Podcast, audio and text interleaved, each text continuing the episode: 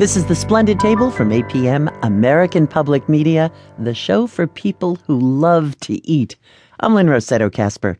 Our program is supported by Niman Ranch, providing sustainably and humanely raised all natural meats from small U.S. family owned farms, available at specialty retailers and restaurants nationwide.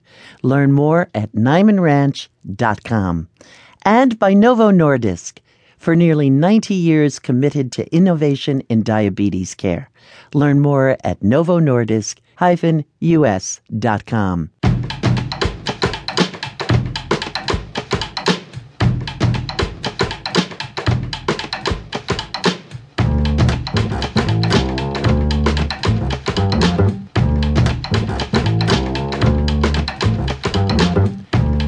we lived in the UK and liked to laugh at our food, we'd probably watch Stefan Gates on the telly.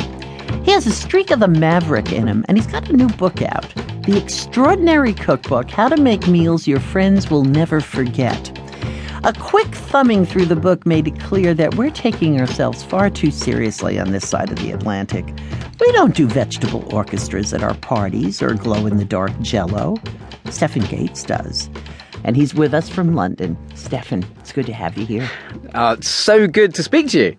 So, where does this off the wall approach come from?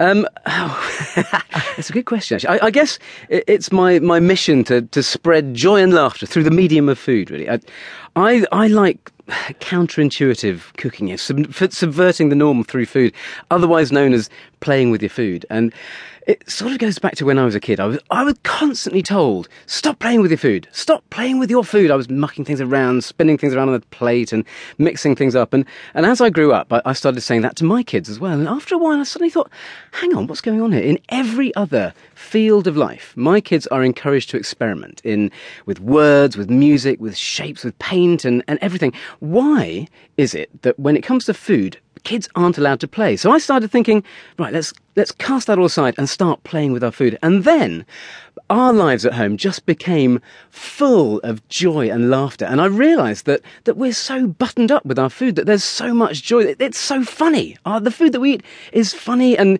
tactile and is, is full of so many different experiences that, that humankind can enjoy. But we've sort of sat the life out of it. So I've decided to shovel that back in and get messy. You know, you probably have hit at a great way of getting kids into food and eating stuff that they normally wouldn't eat. Maybe we've missed something very obvious here. well, I think I just love that idea of, of touching your food and playing with it. And when, when people come around to my house for supper,